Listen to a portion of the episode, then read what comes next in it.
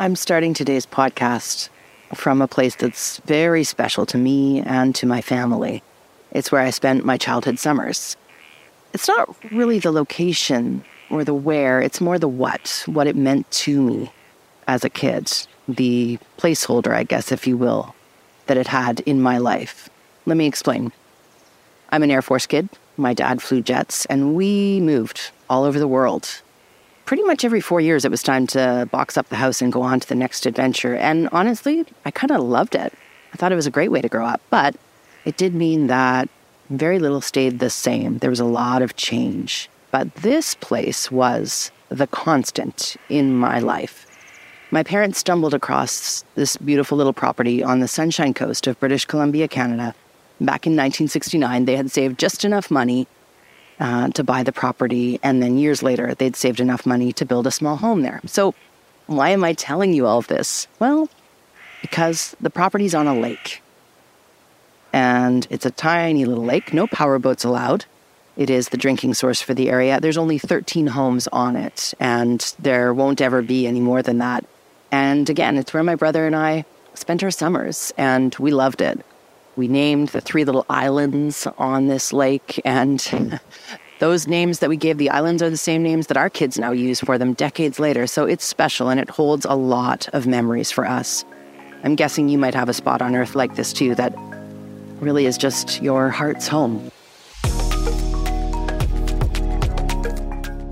Today, we're talking about water, specifically freshwater, and its role within the mining industry.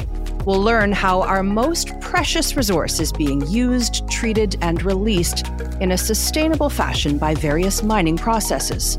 This is a big topic with a lot of science behind it, so I'm going to chat with Laura Volden, hydrogeochemist at SRK Consulting, and Chris Kennedy, Director of Water at Teck. We'll hit groundwater, rainwater, and everything in between. I'm Robin Stickley. This is Why We Mine.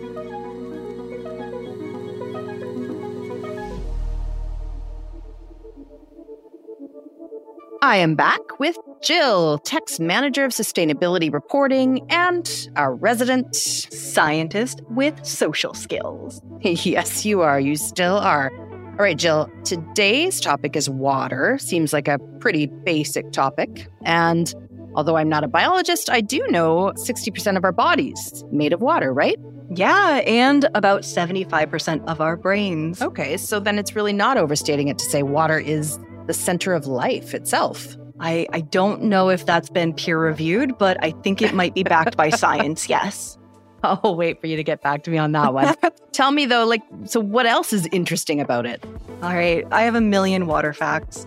For instance, did you know that water is also known as the universal solvent? Meaning it'll dissolve every substance in the universe? That seems a little extra, don't you think, Jill, even for water? Yeah, I mean, that's not literally what it means. If you've ever mixed oil and water, doesn't quite work out that well. So the grand title of universal solvent comes with some qualifiers. Said by the water oil example, it doesn't dissolve everything, but it does dissolve more substances than any other liquid. It can even dissolve natural things like minerals. It's the reason the ocean is salty, right? Have you ever been hiking? I hike sometimes. Sometimes I get out of the lab and hike. Well, when you're hiking, have you seen some streams that are different colors, like reddish brown, or around here, sometimes you can see a milky turquoise? Yeah, absolutely. So those different colors are often due to minerals and nearby rocks, releasing, in the case of red, dissolved iron, or that milky turquoise, suspended calcium carbonate, which is just the chemical name for limestone. For limestone, okay. So we've chatted a bit about human body. Now we've made our way over to the mountainside stream. The title of the show, though, is Why We Mine. So let me ask then, how do water and its near limitless capabilities, as you said, as the universe's greatest solvent, how do they relate to mining? Yeah, so they relate in many, many ways. For instance, in mining, you end up with lots of overburden. And now overburden is another one of those words that I'm happy to articulate because it's not what it says on the tin. Overburden is just extra rock you need to remove in order to get to the ore that you're looking for, right? So you have to remove that overburden to get down to the good stuff. And that overburden ends up in temporary piles on site at the mines. And then when rain flows over that rock, that water is touching more surface area in that broken up rock than it would be if that rock was solid and still in the ground. Yeah, I'm totally following. That makes sense. So then what effect does that have? All right, so depending on what the rock is made of, I'm not a geologist, but I've taken quite a few geology classes, and rock can be made up of all sorts of different minerals. Depending on what the rock is made of, you can have various natural elements being dissolved and making their way into streams. And that's just rainwater. We've learned already this season just how central water is to mining.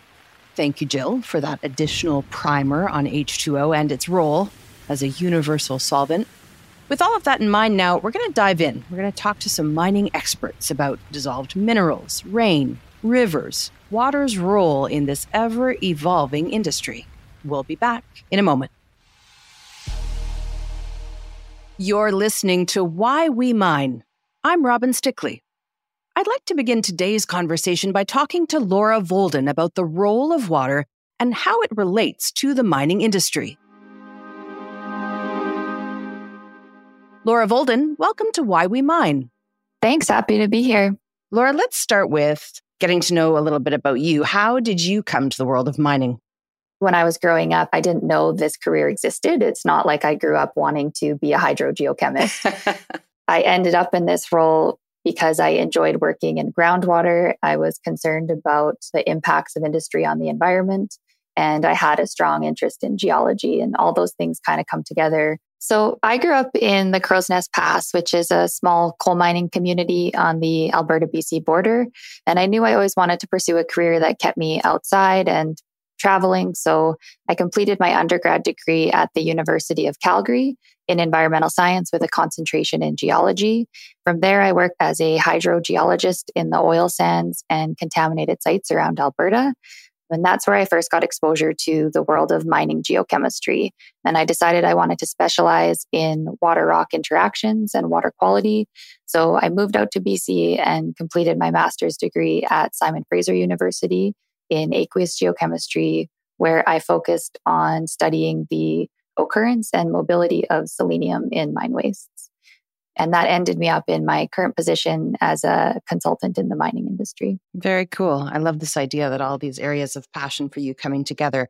Let's talk about that water-rock interaction. That's where I'd like to go into next. I'd love to know a little bit more about the relationship there, especially where it pertains to mining, how water and rock interact, I guess, if you will, around mine sites. Yeah, so water management is definitely something that gets a lot of attention during all phases of a mine project, whether that's planning, operations, or into closure of a mine and remediation. Water is obviously used in the processing of ore, so a source is required, but the quality of water that is in contact with any of the mined materials on sites needs to be evaluated and then managed to try and reduce the risks that it might pose to the environment, which is what I mostly specialize in. So water can come into contact with mine wastes that are dug up and stored on surface, usually tailings or waste rock, through direct precipitation. So things like rainfall or snowmelt, surface runoff, and groundwater and surface water flows that might interact with those materials at a mine site. Okay, so you're mentioning waste rock here. Our listeners might also know waste rock as overburden from earlier on in this episode. Tell us, where does the waste rock come from? And what, again, is the relationship here? What does it have to do with water? So ore is basically what is economic. That's what you're trying to get out of the ground. So whether that's coal, gold, copper, et cetera, whatever it is, it's often underneath of or mixed in with rock that doesn't have economic value. So in the process of mining for that ore, the material that isn't economic gets brought to surface and stored in waste rock facilities, which are basically large piles of rock that are left on surface at the mine site. Another thing that's important for water quality at a mine is tailings, which is basically the leftovers from processing of that rock containing the ore. Elements from the periodic table are contained as minerals within the rock in solid form. And when that rock stays underground, those elements like being in solid phase, they're stable. And when it's dug up and exposed to water and oxygen at surface, weathering can occur and those elements can oxidize. And at that point, they prefer to be in aqueous form, which basically means they're dissolved in water. And once they're dissolved in water, they can travel in that form through rivers and streams and anything that might interact at the mine site. Okay. So then once they're traveling through rivers and streams, and that's where we are in the process, is that a good thing or a bad thing? Yeah, it depends. So some elements aren't harmful at all, and they can exist at pretty high concentrations, where others can have negative impacts on plant and animal life and potentially human health as well if they get released from the mine site kind of into the natural environment. So Laura, you were talking about, having impact potentially on animal life, potentially on human health. Can you expand on that? What do you mean when you say impact on animal life and human health? Yeah, so some elements aren't harmful. Others can have negative impacts. So ore deposits are commonly associated with sulfide minerals, meaning they contain the element that they're trying to mine, for example, copper, in combination with sulfur. These minerals also contain traces of potentially harmful elements such as arsenic, lead, or selenium. When those minerals are exposed at surface, the sulfur in there oxidizes and can create acidity, which you might have heard referred to as acid mine drainage. I know that's something that comes up in the media sometimes as being a negative impact of mining. Sometimes there are other minerals in the rocks called carbonates that can neutralize the acid, which can stop or reduce the migration of some of those harmful elements. But certain ones, selenium in particular, can still travel in the water, even if it's what we call neutral mine drainage. So even if the acidity isn't being produced. Okay. So when selenium passes through the rock piles, and then potentially causes an issue in the environment. Is there a solution? How do we tackle a problem like that? Yeah, so it's definitely a big problem with mining, trying to manage these types of things. We try to minimize the amount of water that is in contact with these waste materials. It's a multi-layer approach to managing these type of things. We try and minimize the amount of water in contact, and then the water that is in contact and kind of comes out as seepage is collected. And then once you have that seepage collected, you do water treatment on site. So you either store it on site or treat it to ensure that that impacted water isn't being released into the environment. You're trying to control the amount of water that is impacted or touched or affected, but we're dealing with something like rainwater running into rivers. So that's got to be a difficult thing to control. Yeah, of course. And there's hydrotechnical engineers, all types of engineers that work on these projects to design diversions around these waste facilities. Old facilities that are on site that aren't being utilized can be covered. So it reduces infiltration from precipitation, and just trying to really minimize the amount of fresh water that comes into contact. So the amount of water you're dealing with on site in treatment is as low of a volume as possible is the ultimate goal. Right. So preemptive strike, trying to keep that water essentially diverted, as you said. Yeah, definitely. So in talking about removing selenium from the water, is that something, just doubling back now onto that last conversation we were having, is there a process by which that can happen naturally, Laura, or is there technology involved? Is it a man-made process of removing it from water? Yeah, so there are, I say, natural processes that result in selenium being removed from water, but of course they require, specific conditions and a lot of research, engineering, planning, and monitoring go into it to make sure it's happening effectively. So basically these treatment technologies try and take processes that might happen naturally and kind of optimize them to be efficient at the scale that's needed for it to occur at a mine site effectively. So mining companies currently, with the help of technical consultants and academic researchers, have been developing kind of a new method of water treatment where any of that contact water gets injected through wells deep into these old open pits that are now filled with rock and water. And then the conditions in those pits are optimal for these natural processes to occur. So they have a lack of oxygen, and there's certain microbes present that can remove selenium from the water back to its solid form. And so once that treated water meets discharge criteria, it can be returned to the natural environment. Laura, what does the conversation here have to do with, say, our listeners, the average citizen, and their interactions with water supply in their day-to-day life? Yeah, for sure. So I definitely get that feedback a lot. There is a lot of, technical stuff that goes into it, but I hope this provides kind of a starting point for people to understand the type of efforts that go into addressing the worries that the general public might have about the mining industry. I know there's a lot of, media out there when mining projects get developed and how it affects water resources, and that risk is real. But, you know, with our society's use of technology, the ore that's being produced from mining is essential. And I think it's a collective effort to make sure that, you know, it's done as responsibly as possible. So during, you know, the permitting process for mines, there's the opportunity for public consultation. And I encourage anyone who has concerns about mine development in their area to, you know, educate themselves on a project and try and get involved and have their input heard and try and understand exactly what does go into this type of management to address these risks. When you can have those kinds of conversations in communities, do you feel like people, once they have a better understanding, have a sense of relief going forward? Do you feel like, because I would assume if you're going into a community mining, that is one of the biggest concerns right out of the gate is water supply, water source.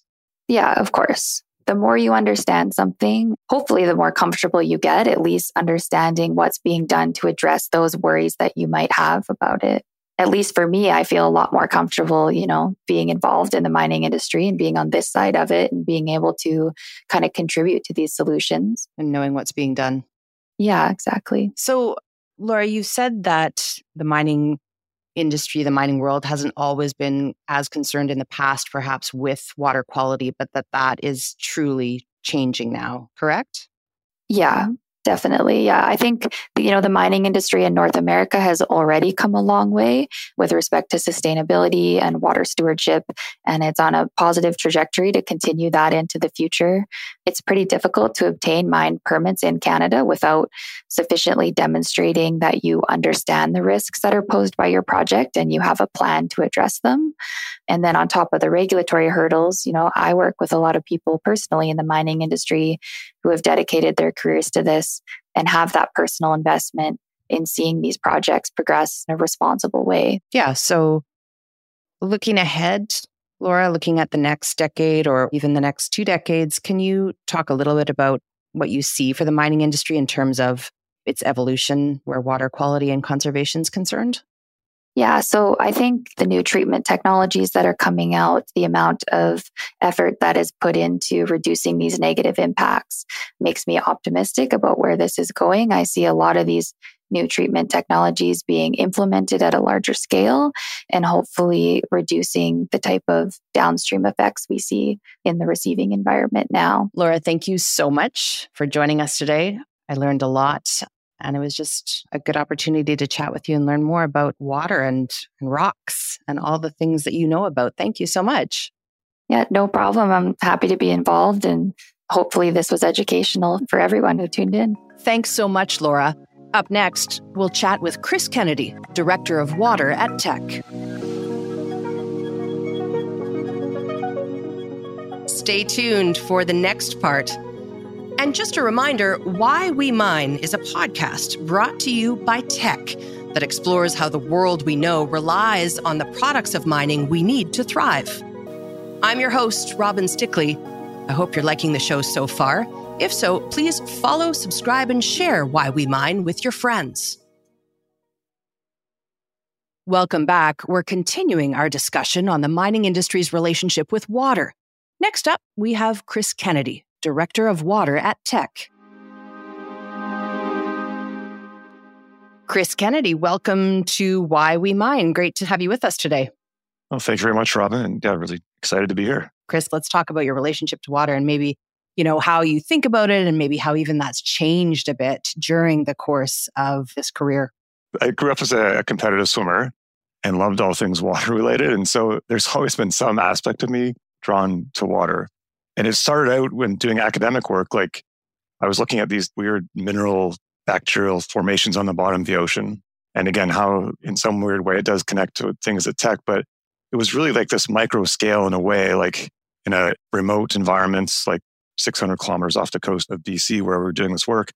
And just knowing the importance of some of the things that these minerals might do for cycling metals in the ocean and things, but it was pretty small and not thinking about the world around me to like, as I went on and understanding some of the challenges mining businesses were facing, and then thinking a lot more about closure. And now in my current role, where, and with the previous mining company about the communities and people are affecting is like just how critical water is on all pieces. And so we want to one day mine without water, but we can't yet. And so we have to mine with water, but nothing that's alive on the planet can exist without it. And so those are like at opposing sides a little bit. So when I was chatting with Laura Volden earlier in the episode, she was talking about how rain and groundwater interact essentially at mine sites and what that means. So how do mining companies prevent the impact from that interaction? Because aren't you at this point kind of trying to, you're dealing with Mother Nature, right? So how are you controlling or harnessing or diverting that? Yeah, no, that's a great question. And what we need to understand right now, all we've ever done is like focus all of our attention on the immediate or the resource, the economic part of it, not realizing where all the liability and costs and risks to the environment would be is surrounding the ore in a way. And so one thing that the industry is doing, and tech included, is understanding that waste at the same level as the ore. And what that means is, you know, instead of having like a handful of samples, having like tens of thousands of samples so you can really understand the risk in this material poses. And that is a big fundamental shift for industry to think about investing that much time and effort into something that's not going to make any money, but will cost you money and cause you risk down the road. And so you can then put together predictions of where that rock might be the problem. And you can then get a bit more like surgical on managing the risk properties or the risk portions of that material when you're mining. So you don't have just unknown risks and water quality challenges all over your site. Does Teck have locations where this is a bigger concern than others? A lot of our mine sites, any mining company, where typically the commodity or the metal that you're after, like if it's gold or if it's coal, like in the Elk Valley, these minerals that are classified as sulfides, they're what's often that brings the economic value, but they're also what the water quality risk is. So there are challenges at probably almost every mining operation to some degree, some worse than others. For the Elk Valley, for Teck, it is a big deal for the work that we're doing because selenium is a known problem in the Elk Valley. And it's the same thing from the oxidation of our rock. So it's not a chemical that we're using or adding. It's just the rock oxidizes. And when water contacts that oxidized rock, it releases selenium. So that is an area where we have actually built extremely large trials. And trial like, well, how big is that? Well, this trial is 1.5 kilometers long by 400 meters wide, almost 0.5 kilometer wide, to actually test these systems of source control to stop the selenium leaching within the pile versus needing a whole lot of treatment downstream. Let's talk a little bit more about treatment, Chris, because I'm interested in understanding, what goes on during mining. I mean, I know there's a lot that has to go on once that mine is closed, right? But is there something that can be done during the course of the mine being up and running where you can try and mitigate risks, mitigate the risk of pollution and leaching? In terms of treatment, there's a number of things. I'd say two sort of bins, if you will, that we're chasing. One is what we call active treatment. And so we have some actual large buildings that treat for selenium and nitrate. They use bacteria actually to take those constituents out in these treatment plants. We also figured out how to put that technology in old mined out pits, in fact. So we have, and this is what we call a saturated rock fill or an SRF. So we have an old mined out pit, water goes in, there's naturally occurring bacteria. We don't add bacteria. We just give them some food. And then they take out the nitrate and selenium. We pull the water out, and then it has 95% of the nitrate and selenium removed. So that's the one sort of bin of active treatment. The second one, which should not come after mining, but it should be coming while you're building your mine and should be designed before every mine, is actually building your waste storage facilities so that they can keep constituents in and not leach them. And the next layer of protection is to keep them from leaching and then actually have layers within, if you want to call it a layer cake, that can actually do a bit of treatment. The same thing the treatment plant would do, the same natural bacteria, give them little environments within these facilities. So then actually, if there is a little bit of leaching, they can actually pull selenium and nitrate out within the facility before it ever leaves. So, and that absolutely has to get done while you're mining. Okay. And then are you treating water in perpetuity, like forever after the fact, after a mine closes or no? Or is it different case by case? So interesting question. The goal is no, we don't want to. But for some sites, because of how these sulfide minerals and how much of them are, it is, in terms of our lifetimes, it'll keep leaching for our lifetime at mines around the planet. But the goal is to figure out how then, say, as we continue to mine, how to use these learnings to perhaps build some of these source control facilities on top of areas where that was never existed so we can actually help that other legacy facilities that, say, Teck didn't even produce, to them have them stop mining so you don't have to have water treatment forever. Water treatment forever is definitely being accepted in the industry of that is not the answer. If you have to have perpetual treatment, you really have to ask yourself, like, is this really what we want to do? I want to ask Chris a little bit about fresh water equals quality of life in so many places around the world. And so I can imagine that in some communities, people are concerned about the idea of a mine being in their community, in their backyard, if you will. So let's talk perhaps to some listeners who may feel that skepticism or that concern about the mining world, and they wonder if indeed this industry cares about water protection or community safety. What would you say to people about that? What's actively being done around water protection?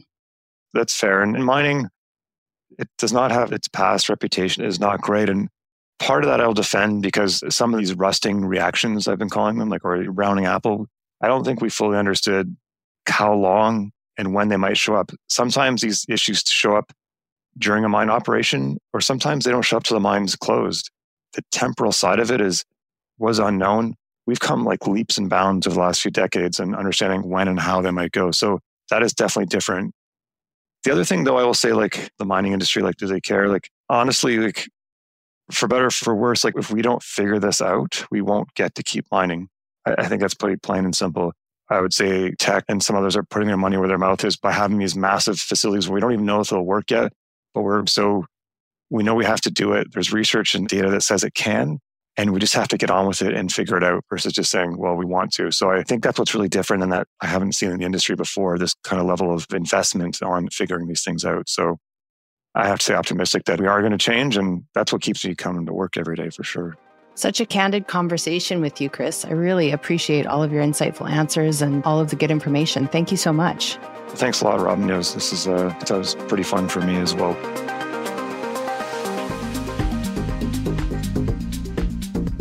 I'm learning mining has a complicated relationship with water. As Laura Volden told us, historically, mining wasn't concerned with water quality.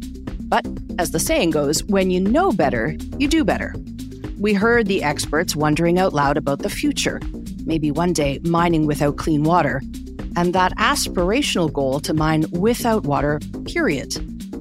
I sense what's happening on the ground right now is a newfound obligation. The mining world knows it must lead the way in understanding water-related impact and risks, as well as cutting-edge innovation that will help conserve the planet's greatest natural resource. A commitment to know better and do better.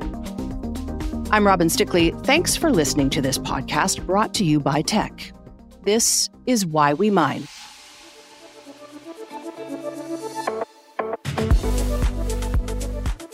Why We Mine is brought to you by Teck.